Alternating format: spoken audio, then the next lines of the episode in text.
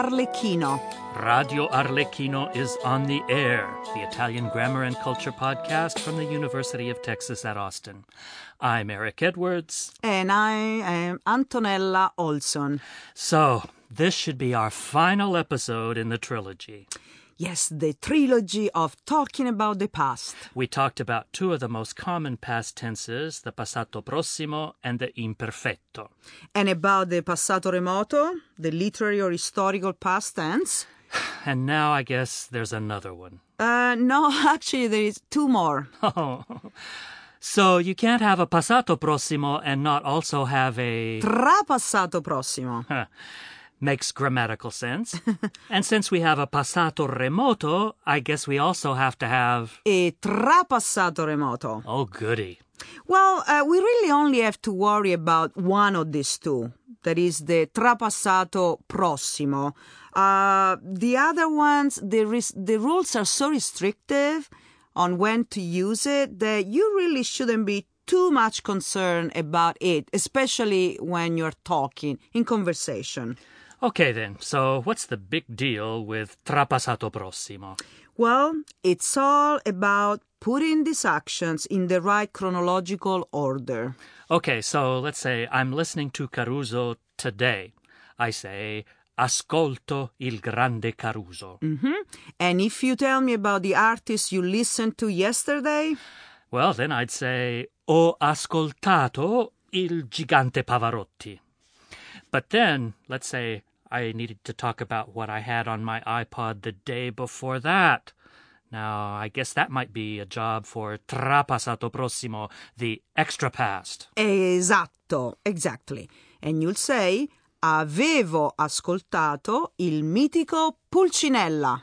Pulcinella! Hey, look, speak of the devil. Lupus in fabula!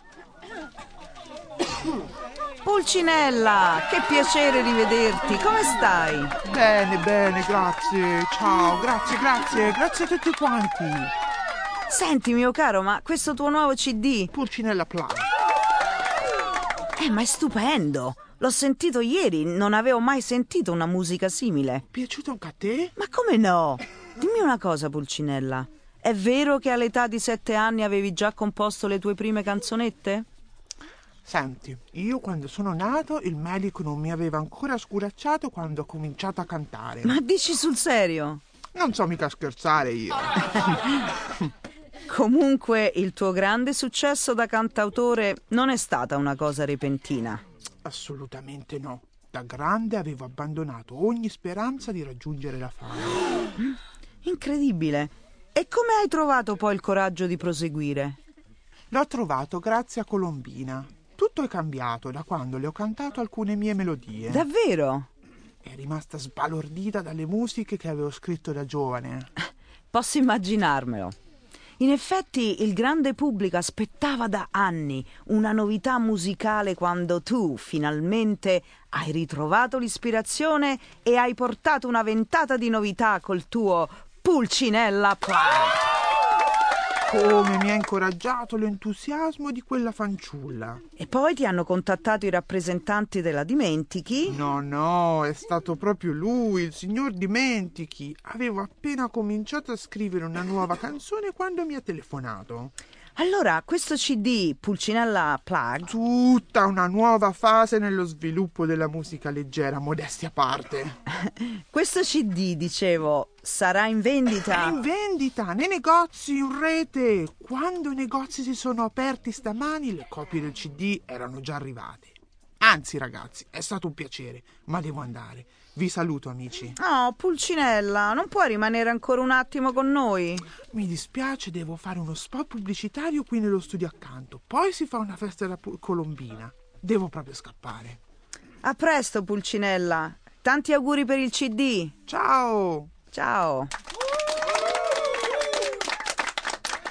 Okay, it looks to me like we're using the trapassato prossimo to report actions that had happened further back in the past than the other ones that we're talking about. Mhm, Esatto, di nuovo, bravo, exactly.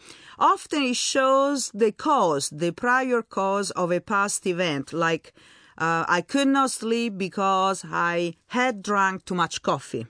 Mm, non ho potuto dormire perché avevo bevuto troppo caffè. Mhm. Both action, the not being able to sleep and the drinking of the coffee, are in the past, but the drinking had happened first. Very And- hard for me, this. H, double H. Mhm.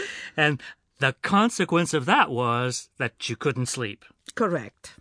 The trapassato prossimo reports an action that took place before another action, both in the past. That's right, but that other action is not always explicit. That is, sometimes you use the trapassato prossimo by itself without explicitly referring to the other action. Okay, then. So we have this tense where you conjugate a helping verb, the auxiliary. That'll be either essere or avere in the imperfetto, mm-hmm. together with the past participle of your main verb. So all those rules about what helping verb to use, what to do about past participle agreement, those are all the same as for the passato prossimo. Mm-hmm. So I guess we're just about done then. Mm, no. Uh, almost, but not quite. We still have the trapassato remoto, remember? The remoto is the passato remoto of the auxiliary, essere and avere, plus the past participle of the main verb. You mean ebbi ascoltato, fummo usciti? That's right. That's right. Horrible sound, but yeah. uh, well, as we mentioned before, its use is very restricted, so you don't have to worry too much of this horrible sound tense. Uh, you need to meet three different conditions uh, before you can actually use the trapassato remoto. Okay, well, I'm eager to know what those re- conditions are. Okay, ready? Uno, the trapassato remoto must appear in a subordinate clause introduced by a con- conjunction of time, such as appena, as soon as, dopo che, after, quando, when. Okay. The verb in the main clause must be in the passato remoto. Mm?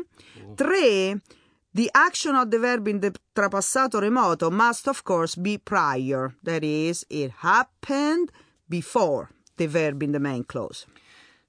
Well, if you have to meet all three of those conditions before you can use the trapassato remoto, my guess is you probably won't really use it very much at all. Mm-mm. You won't need it to use it much, but you will see it when you are reading all those wonderful Italian writers. Okay, good. So now are we done with the past?